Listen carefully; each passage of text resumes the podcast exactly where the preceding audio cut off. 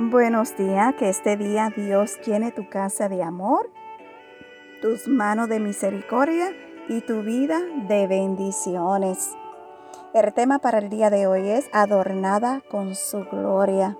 Si vamos a Proverbios capítulo 1, versículo 8, la palabra de Dios nos dice, hijos míos, escuchad las correcciones de tu Padre y no abandone la enseñanza de tu madre. Adornará tu cabeza como una diadema, adornarán tu cuello como un collar.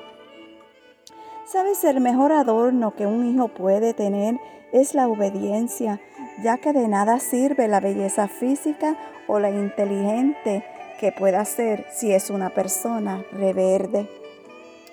Asimismo, cuando obedecemos a Dios, nos volvemos creyentes adornados por la gracia de Dios. Amén. Así que vamos a ser obedientes. Amén. Y vamos a dejarnos corregir por el Padre Celestial. Que tengas un bendecido día. Y gracias una vez más por escuchar un café con mi amado Dios. Shalom.